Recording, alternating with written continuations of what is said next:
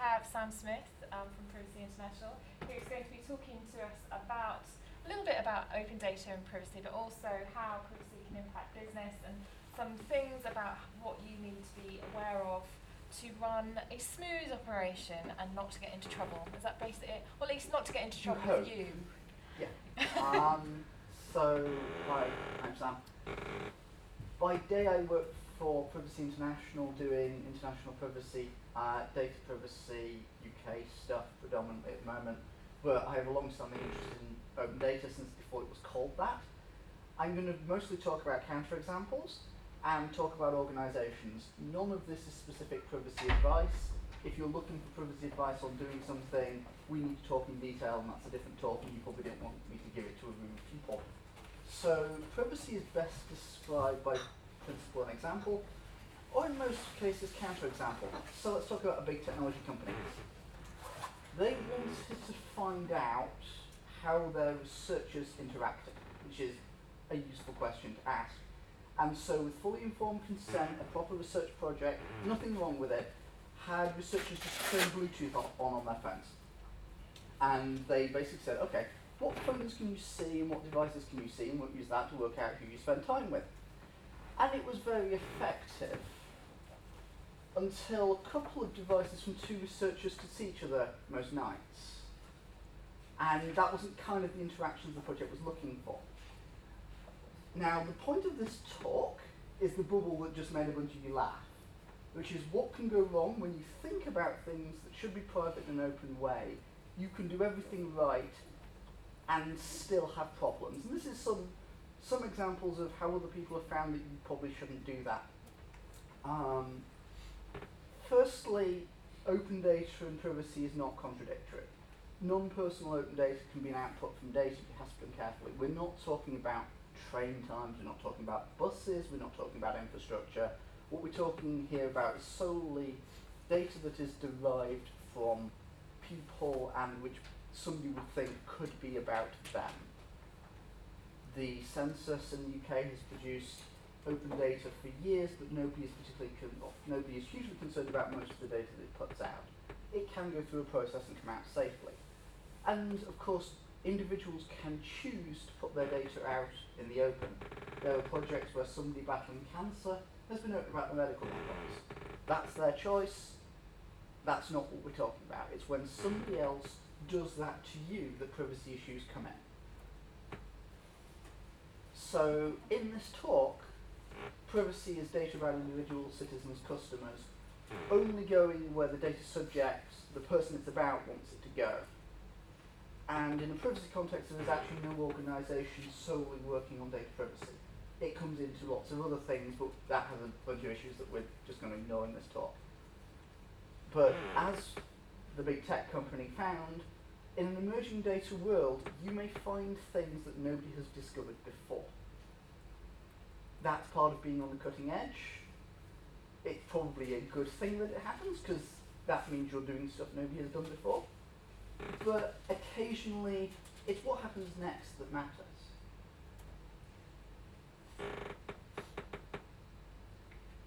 For research, that's not hugely a problem, especially academic research, what you write as a paper. Um, for commercial entities, they see money there. And when companies see money, sometimes revenue sources from changing rules come in, and you can see what happens when Instagram changes their terms of service. That kind of went badly for them. So, what are the principles under which you collect data, and what are you going to change things on? Um, and fundamentally, is your privacy policy written to cover yourselves, or with respect for customers? And that approach probably depends on whether your customers or users are just going to be happy because they trust you, or something else. Generally, how you think operating work when you have the time to relax and the time to come to a privacy seminar on a Friday lunchtime explains a lot about what happens when none of those things are true and something's going on. Um, Google does a lot of things some people are concerned about, but generally, people actually mostly trust them. That's because of all the stuff they normally do, that when they have a problem, that comes back as credit. And in some ways, you guys have done the hard bit. You come to a Friday lunchtime privacy talk. Um, the people to possibly be quote unquote concerned about is your colleagues who are in the pub. What are they going to do? It's easy to screw up and really hard to fix. Um, we got an email from a large international funder last week uh, asking to look at their anonymised data uh, about the murder of journalists. It's a nice open data project. It was done the same way that it's been done for a few years now. It was and it has CSV file of data, everything we'd like them to do. Um, as a good open data project, it was actually relatively well done. And then sort of said, well, can you have a look at from a point of view? Well, it's like this spreadsheet, uh, this file, possibly, but you've left the names in. I'm not quite sure how anonymous comes into that. Um, they- they've done most things right, but something had clearly um, gone. And the journalists involved are now all dead. They probably don't mind, but there are. You can see how easily that could happen. Um, and let's hope that it's not one of the companies that you guys use. Um, I was I'm going very fast here. So who's ever posted the wrong thing into a search box? Um, so one of the organisations that cares the most about their users, their users' privacy, is Wikipedia. We have absolutely no problem with what they do. They briefly released a research data set, which is the things people have entered into a search box. No other information, just this was typed, this was entered into a search box. Um, and the reason I include this story, Wikipedia really do care more than most, is that it's obvious in retrospect what went wrong. In advance, you could have looked at that data. It's such a huge data set and such a small number of um, issues that inspection wouldn't have fixed it. It needed somebody looking at it from a complete external point of view to say that is possibly an issue. At scale, which is the sort of scale you guys work at a lot of the time, rare events will happen often, even though they're still there, and they're exceptionally difficult to spot in advance. Privacy is actually hard, and it's what you do next that actually matters. And again, the level of standing and perception you have matters. Wikipedia are never going to do that again. So let's talk about O2. Um, who's on O2 in the room? A couple of people. Well, we all actually carry tracking devices with us. Um, and your mobile company knows where you are, how long it takes you to get there, and a bunch of other detail about when and where you go, and also who else is there. Is it popular? Is it quiet? And to the first approximation, O2 plan on selling some version of that through their digital insights, uh, their Telefonica digital insights. And it's information that they have as a result of being a mobile phone company. But if you were to do a subject access request for that data, for your data, where was I in these times, they'd refuse it. If the police asked for it, they'd give it them. But you would need a court order. Now, there are many reasons that this data is useful, and I can see Telefonica's argument that they can make a fair bit of money selling where it's popular, when at different times, how does that change, and all of the insight that comes from large-scale data mining. However, the approach they've taken to doing this is to just do it. If you're an O2 customer, you are included. If you are, um, if you want to opt out, you go to another mobile network and hope that they don't start doing it the same way. Now, if you're looking at that sort of data, what stories could you tell to a consumer that tells them why they should be included? If you were to give them a choice, at this point, why would anybody include it? There is absolutely no benefit. But what could you do to give some value back to everybody who's contributing their data to that? Are there stories you can tell? Do you go to more pluggable places? Do you let O2 customers see some variant of the information about that? Um, and empower consumers. There's some statistics I don't think are yet public, but the National Office of National Statistics Research on opt-outs if you're asking people questions and you tell them it's mandatory, about 30% of people get really unhappy and, you know, cranky that they have to fill this in. If you give them the ability to not opt, uh, to opt out and just not be involved, and then the opt-out rate for something that is seen as a good thing for the country and as a good citizen, the opt-out rate is about 2% which is less than the margin of error of most surveys. So giving people the chance to opt out is not actually dangerous if what you're doing is in their interest. And if it isn't in their interest, what are you doing? So how do you explain what it is you're doing, both around open data and other forms of data as well? can you get informed consent? Generally, the answer is yes. We all have very nice digital tools in our laps, in our pockets. How can you use those to tell better stories? Informed consent for most sharing is necessary. That lets people choose, and if you give people a choice, show them some benefit, people will tend to be included in things. Facebook does a whole range of things that people are unhappy about, but people are still disproportionately thinking they get benefit, more benefit than the, the cost. Um, and at some point that may change, but even for all the things that Facebook do that get them bad press, people still think they're worthwhile. Mm. Phil and Terry's talk here a couple of weeks ago about the National Pupil Database is an example of what you do when you do not, what happens when you do none of those things. If you see children simply as rows in a database, not as human beings, it may make your job a lot easier. But it has real world effects and those tend to not be in your favour. And the same goes for customers. Some of those event, events may be catastrophic. How much do you trust the bureaucracy in the large organisations you use? You guys are all here. You came to a privacy talk on Friday lunchtime. What about the people who didn't? So how do we avoid that sort of problem? It came from the Daily Mail. Uh, they nicked it from somewhere else, but that's where we got the top, uh, picture from. Um, so how the best way of doing it is peer review.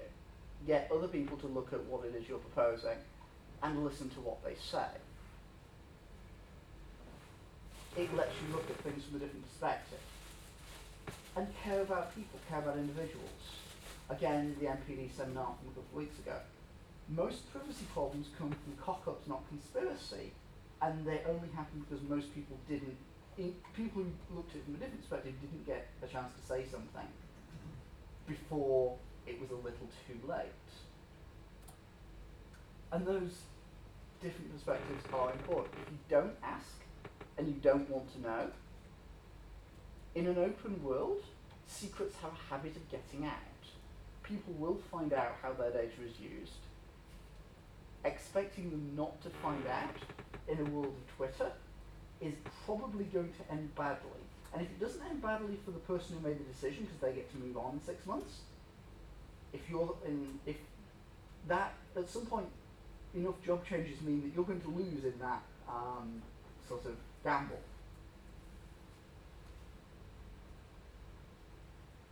Wikipedia pulled their files incredibly quickly. It was a couple of hours and they were down. Um, many eyes make that sort of problem short. Um, and having that conversation in the open gets you a very different perspective than if it's hidden away, hidden away from the street. It takes some care and consideration, but ODI is doing a huge number of important things about actually having good conversations about data and going, oh, you're doing that, you may want to talk to somebody who's already done something similar and hearing from somebody who does not have any particular incentive either way, but going, you may want to look at that slightly differently. Because when everybody who's got some data and works on it looks at it in a particular way. National Pupil Database, the people who look after it, they are um, fine civil servants, but they look at their data in a particular way. They look at it and see a database, they don't look at it and see a rather large number of school children linked from nursery to university. And so how you look at something changes what you'll do with it. And you may think something is fine, but other people may think that something is very slightly different. And treat the people about whom you hold data as important. If you're dealing with data on people, what would what do you think they'd say if they saw what you were doing with it? Most of the time, if you can explain it, people will be happy. It's when the you know we we should hide that because they were because we can't explain it or we think people will be unhappy. That tends to be where things come from. Look at the threats, not how you look at it, but how somebody sees two things adjacently and get external advice. ODI has a number of programs for that sort of conversation. Those are vital. And privacy problems tend to come when people think that you're trying to screw them over in some way. Large organisations that haven't quite realised how modern communications work still think you can get away with not thinking of people as people, especially if you don't, if the organisation doesn't internally see them like that. It used to work, but the world has moved on, and now the internet turns out to care about rather random things. And additionally, this isn't the old world of requiring paper forms to opt into things digital by default shows you can do a huge number of better things. Choices can be two-way. You can change your mind. And full informed consent for data based on individuals is now pretty easy. People say yes. You can use visualizations, storytelling, and discussion to show people benefit. And not all data derived from personal data is still personal data um, the prescribing analytics um, is based on the prescriptions data for the UK. Just a GP and a prescription. You don't know who it was or any detail. The most personal information you can find out is that there is either A, someone in your practice who has the same or part of the same prescription as you, or B, that there isn't anybody else. And that is in no way particularly useful information. And so you can derive from, in this case, medical treatment, perfectly safe open data. Privacy protections around data are one of those topics generally thought of as too tight until suddenly they're seen as nowhere near, near tight enough. Sending CDs via internal mail was a good idea for the tax authorities until suddenly it wasn't and whether your organisation gets used as a counterexample in a future version of this talk is mostly up to the decisions made by people who can see what the data can do now and make decisions on that basis. Depending on your organisation, depending on your data, depends on how those are. ODI is incredibly good and powerful organisation in that respect. And I do hope that wherever it is that you guys are from, nothing is going to bite you shortly. When it does, feel free to get in touch about what you possibly should have done or possibly how to move forward with data in a, in a with open data, but maintaining privacy.